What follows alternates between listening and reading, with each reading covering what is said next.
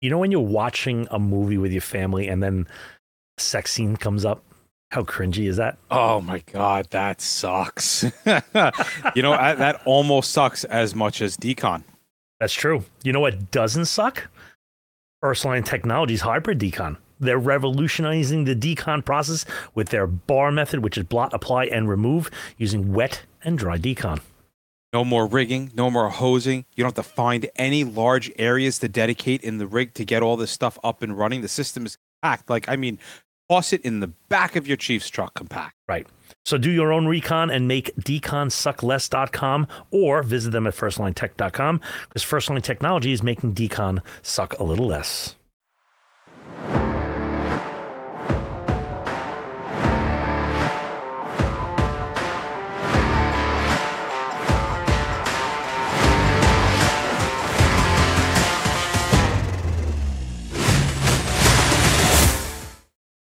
Welcome back. Okay, I have to know. 412. I have to know what made you use that suck because I had a that literally happened to us yesterday. All right, I'm gonna tell you my suck because I think it's it's absolutely hysterical. Well, not my suck, but the that right. So we're watching a vampire movie or series, or Yeah. something, and they they start doing like a little bit of a sexy scene, and my um the my 16 year old turns away and gets all blushy, and Jen goes oh, it's okay. He's just eating her.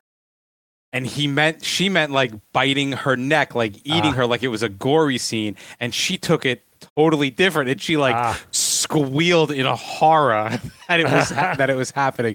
So the fact that you just said that just it brought that up and it made me laugh so much. What Ah. was what was your awkward family sex scene?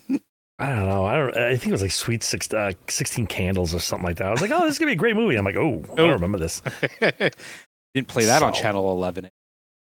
No, but uh, what is coming is the Hazmat Happy Hour, which is actually tomorrow night. Oh my As of this recording. Oh, that is right. I forgot about that. So if you want to hang out with us and and shoot the shit, uh, the specialist happy hour, if you're a specialist, is the fourth Thursday of every month at 1900 hours Eastern Standard Time. So go to the hazmatguys.com slash happy. That's where you'll find it. Um, lots of conferences coming up. Uh, we will have them all on the website shortly.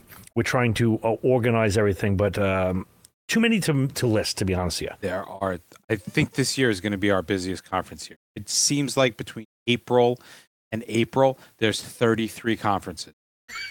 really is. Am I, am I not incorrect? No. Like, why did every conference decide to do their shit all in the first, like, three weeks of spring? I don't know. It's it, it is odd, uh, but um, it's tough job, but we're up to it. So today's topic: five tips to responding to flammable liquids. I'm actually kind of looking forward to this one. Yeah, me too. Me too. We, uh, you know, we uh, we hear back over and over again that everybody enjoys the tips, the tips, the tips. So we're trying to do tips. If you've got any tips yourself for responding to flammable liquids, or tips for anything that you would like to have a show sent about, please drop me an email at Mike the Hazmat Guys, and we'll we'll use those tips in a tip show. Yeah. So to kick this one off, um, you know, obviously in, in like all of our type operations, um, you start with the assessment of the scene. Right, you you you kind of start with that whole pre-plan. I, I I understand that a lot of people say, you know, when do you start planning for these things? Like, oh, you know, when the ticket comes in. No, I should start it. You know, pre that. I should start it before I'm Oh, right, born. right, right. It's like, all right, yeah, yeah. I got it. I, I, got it. I, I do the weather ten days in advance, and Right. that's when I Shut start. My, you're so full. of so, but Half the time, I didn't know what was going on until the rig showed up. But you can you can kind of pre-plan as in like gasoline. We've been dealing with it putting it into our cars. We're pretty used to that that specifically that one fuel. But the thing is is like the complacency with that fuel is insane. Like how matter of factly we just handle that one on on a daily basis. So Well, are are all? I mean, we talk about flammable materials, but are they all the same? Like, no that's that's the thing is like you, do you do you need to understand the product like do you need to like have an intrinsic feeling with that product in order to properly deal with it and i would argue you don't you just need to know s- some parameters and you can effectively deal with the whole genres you need the stuff that matters, right? Like you take diesel and gasoline, for example, right? They're both combustible liquids. They're both, I mean, I guess it depends on that technical. If you want to be a technical dude, one's flammable, one's one's combustible, but understanding things like their flash point, understanding, you know, how their vaporizations are, understanding their characters, because when we do go into anything, we do that product container environment and understanding how that product behaves, its behaviors based upon its chemical properties. So, for example, diesel, I know is not going to flash as easily as gasoline. Uh, I can drill easier with diesel. I don't have to Mhm. set up the same kind of safety protocols that I do for diesel that I might for gasoline. Diesels also can be harder to put out once it gets started if you heat it up high enough. Right. So there are there are intricacies between understanding the differences in flammable material. We don't treat them all the same. They're not all the same. And just like chemicals all have their own different chemical properties, flammable liquids have their own chemical properties, and that has to be understood and dealt with, you know, to an umph degree. Right, and the, the ones you you would just hammer on are the probably the most common, uh, you know, carbon Right, your ones, hydrocarbons. the hydrocarbons, right? Right. And so that that everybody's very comfortable with them. But now let's flip the coin over to something different, like methanol and propanol, or you know, ethanol, uh, which is incredibly. These are very different parameters, right? One is polar, one's not polar. One foam works on very well, and the other one, eh, not so much. So just understanding like the flammable liquid, everybody snaps their mind into like gasoline, diesel. Not always the case. And so again, the product having an idea of the genre is a big deal, but um, that leads us into other chemical physical properties. Yeah, uh, like vapor pressure, right? Huge. And like when we take a look at at chemical physical properties, I swear to God, one of the first things I'm going to look at is something's vapor pressure because if I can understand how much it's giving off, I therefore, and it's not like a, a quantifiable thing that I'm about to say, but I can understand its danger, right? It's like red, yellow, green. Okay, like green, I can work around this stuff. Like diesel, diesel would be a perfect example. Like I can work around this stuff. I don't have to be so concerned unless the specific properties, like it's a super hot day, it's 150 degrees on the roadway. Um, so vapor pressure plays this tremendous role in understanding how the behavior is going to act. Right. And that would also lead me into another one uh, solubility, which is going to change possibly my tactics, my decon. Um, you know, is as we talked about in the last couple episodes, what if it's raining? Yes. yes. right? Like if I have an ethanol spill and it's pouring out, well, then I have an enormous ethanol spill.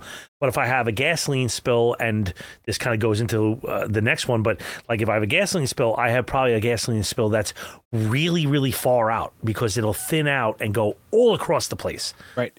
A cool little trick that that uh, an example that we used to do re- really really quickly as a demonstration. Take your your hundred percent isopropyl alcohol.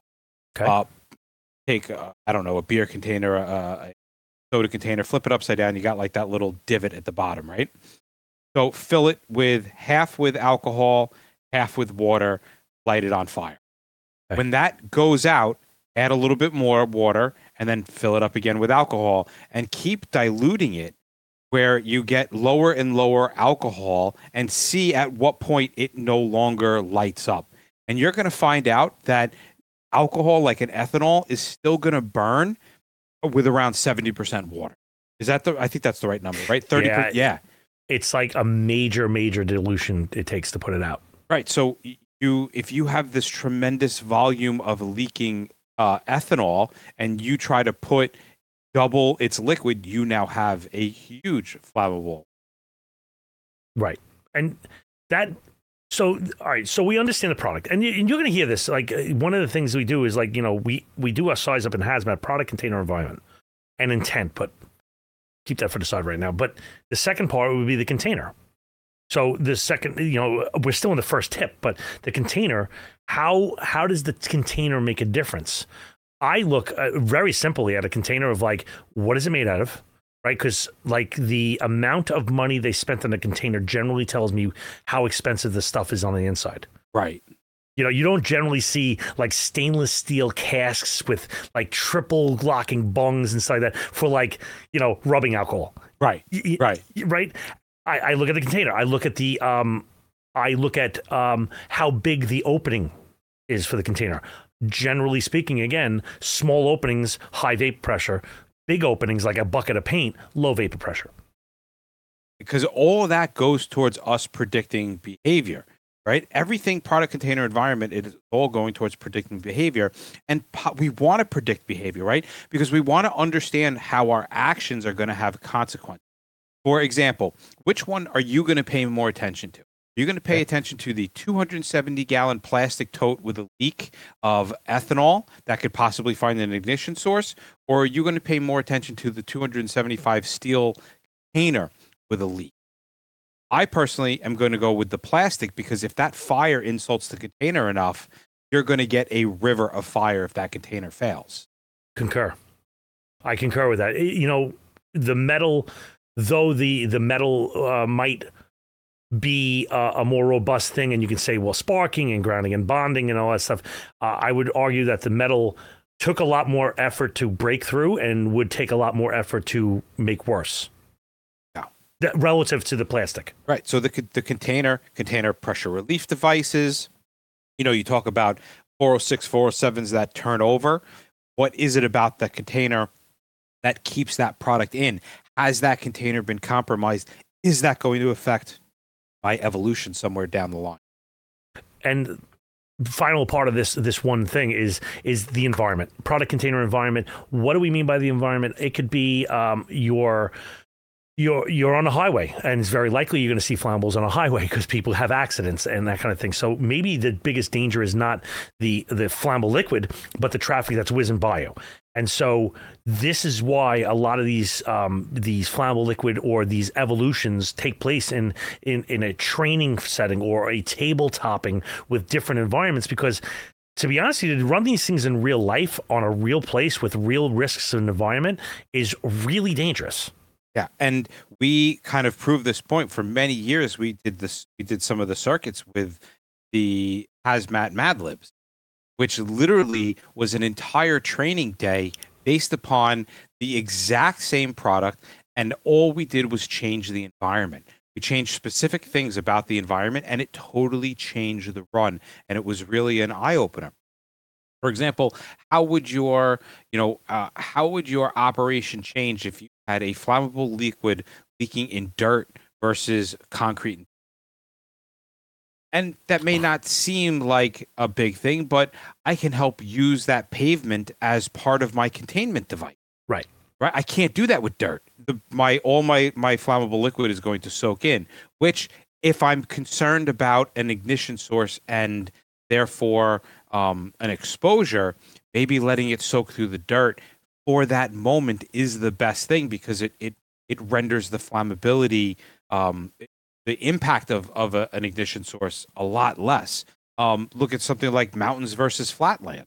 If I have a leak in a mountainous area, my product is going to want to flow very very quickly downward down the slope. So it changes my entire operation and the things that I have to do uh, when we're you know establishing the next two five. Okay. Well, point number two establishing a safe perimeter. Now, it sounds very basic. but again, the complacency, I, and I'm going to keep going back to gasoline because I, I, I think about it because it's such a common commodity that people are like, a perimeter for a gas leak? I go to the gas station and I just stick it in the tap while I'm smoking a cigar Right. and, and my hand is right on that hole. Yes. but um, what we're talking about is there's a limited amount of vapor coming out because it's supposed to be reclaimed. Second off, the mixing area where there possibly could be a uh, a, a flammable area is not by where your cigar is. It's probably within an inch or two of that cap. And you have seen probably those the the video of the girl who's playing with her cardigan and she's pulling it away from her body Whoosh.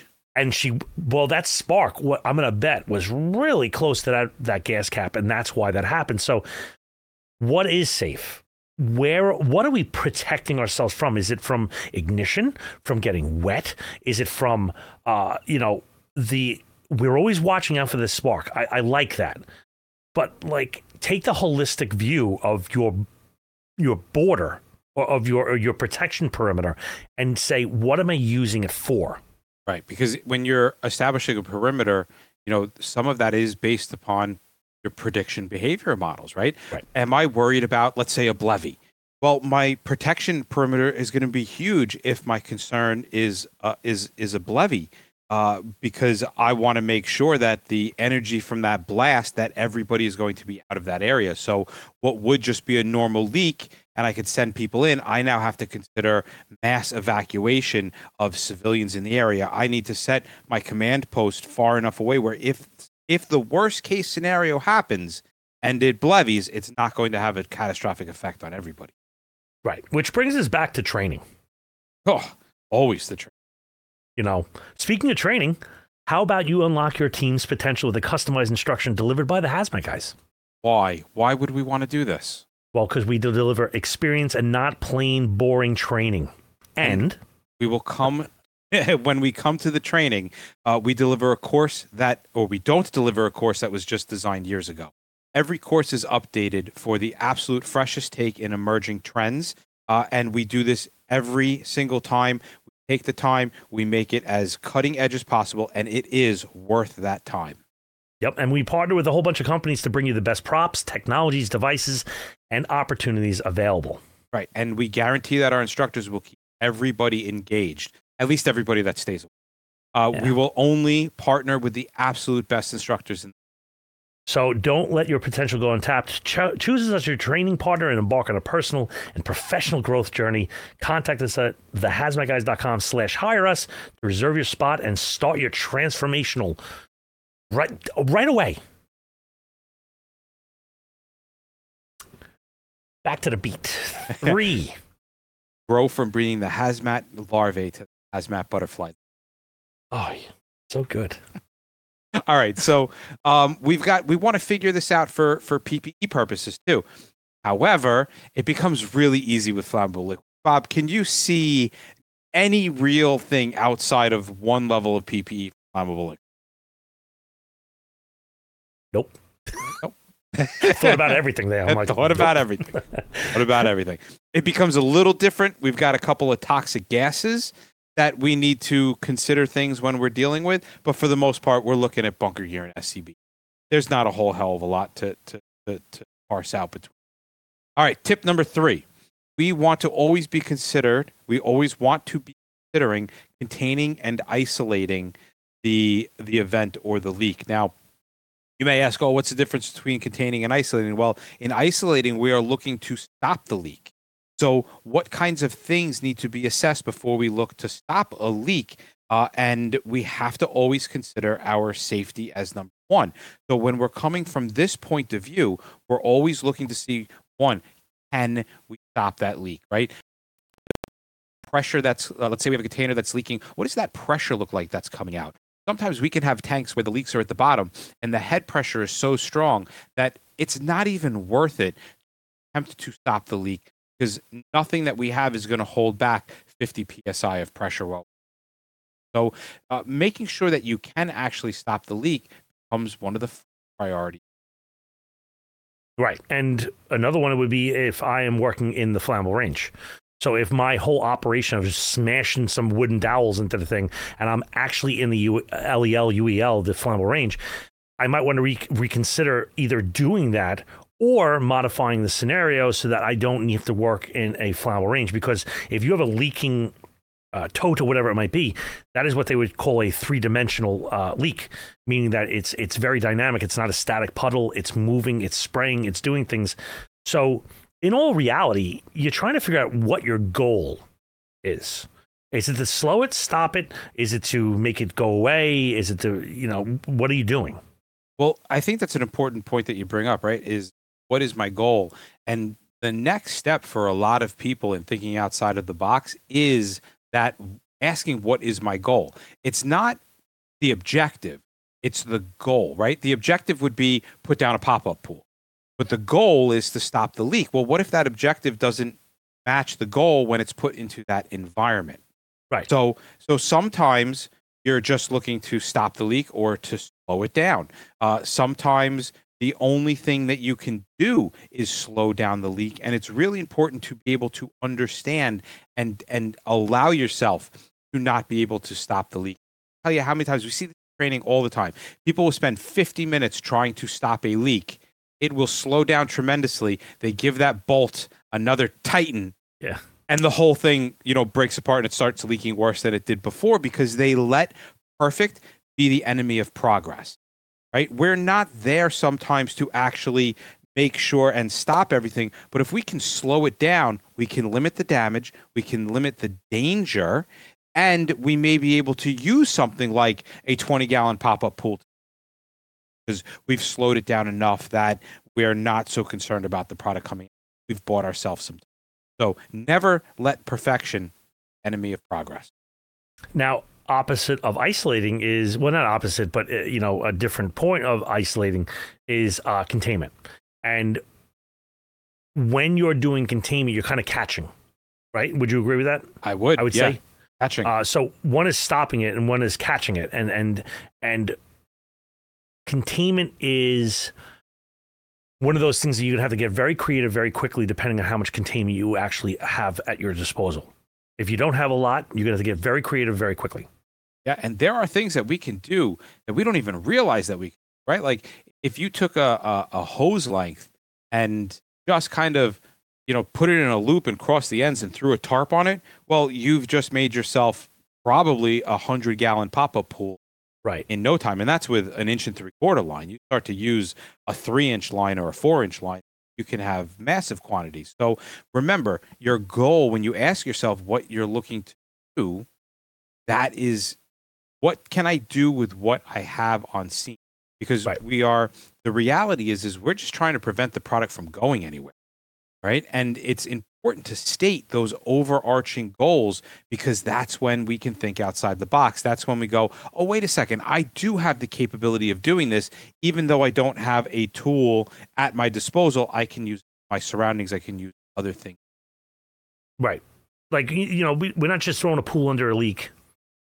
You're trying to stop the leak from getting worse and and contain it with anything we can. So it might sound like a silly thing, but it's kind of an important part. Is is you know containment to a uh, to a point to reality because uh, perfection, as Mike says, it's it's usually the thing that screws up and makes it worse. Right. Boy, we can't do much of anything if these vapors reach out and find an ignition source. Yeah, so that's point four. Point four is finding ignition source. And you would be amazed if you actually stepped back and you started realizing how many ignition sources are around certain areas. Um, there is certain there's priorities when it comes to ignition. And I would always say that a priority for an ignition source is the ignition source that is closest to the flammable range. Right? Don't necessarily worry about the fire trucks that are in the parking lot when you've got a generator in a building that's 10 feet so good point. You know, we, we always want to try to find the ignition source that the vapors are going to hit quickest. Um, sometimes that could be down downhill. Sometimes that could be uphill, depending on where your vapors are going, depending on what your your um, air currents are like that day. Right? We look at a product and we go, okay, wow, that's good. Those vapors are going to go down. Um, but you may have air currents in a building that are bringing it up. Is there an ignition source up? Uh, do I necessarily? I have a light on. That light may be an ignition source, but you think it's up at the ceiling, but the switch is down by your body. So turning off that ignition source might actually lead to you creating a spark and an ignition source in an area that's closer to the cell. So these are all things we want to think about when we're pulling a. That, I, I like that. That's a great takeaway. Um, do your ignition uh, ignition sources from the point of problem out. Right. I need to do it. Uh, and number five, number five is choose the right suppression method if you are using a suppression method, uh, whether it be uh, suppression method. I don't even know. Like I can think of like maybe not suppression, maybe using fans. Yeah. That, I, I'm not going to say that's in the suppression mode, but I when I think of suppression, I think of foam or or the like. I I I, I would also throw in there a fan in order to um, stretch or push or move a flammable, a potentially flammable mixture someplace I like it versus I don't like it. But or just getting it out of the flammable range. Right. I'm diluting it with air. Right. Right. And that's that's a very easy thing to do. But if you're going to be doing foam, and uh, we've done many episodes on this, so um, pick the right type of foam. Um, and I'm having a hard time thinking of why you would want. Uh, I I know where we, me and Mike worked. We when I came on, we had I think like six different types of foam that you were supposed to pick from, and we've whittled it all down to one. And uh, the key to the whole thing is if you have multiple types, make sure your stuff is AR because AR works on both, and regular doesn't work on alcohol. Right. And so- you may turn around and go, "Oh yeah, but I'm dealing with gasoline." Well, I tell you what, there's not too many places in this country where it's not at least 20% ethanol. Right. So- They're mixing stuff together now. They're, so they're mixing. So always, I would say, as a rule of thumb, always go for that AR foam first. I know it's more expensive, and I know some places don't have the, but it's like a one-stop shop. You can you can use soap and water or water. Use soap and water every time. Why wouldn't you do that? Additives. I mean, you're talking about putting soap in, right? There are other additives out there uh, for foam, such as you may hear infamously and begrudgingly uh, F500 as an additive, and it is an additive. And this would be one of the few times that I actually will bring up a product like F500 or PyroCool. Uh, Bob had said before about dealing with three dimensional fires when you Mhm. have containers. And these two products are actually, they are designed and work best in three dimensional class B liquid fires. So this would be the, the one of the few times that we're going to you know give a plug to two products that we normally wouldn't work with. Uh, but when you're when you're thinking about things like F500 and PyroCool, understand that three dimensional fires is where they would want to be. Can't really use foam on a three dimensional fire because that foam's going to drop to the ground and leave the fuel covered you know, structure exposed and that's going to light up. And purple K and chemical extinguishers often don't work on three dimensional fires because they don't take the heat away from the structure that's been heated up. So your addition of water plus F500 plus possibly a chemical extinguishing agent is going to be how you would want to move forward in your Love it.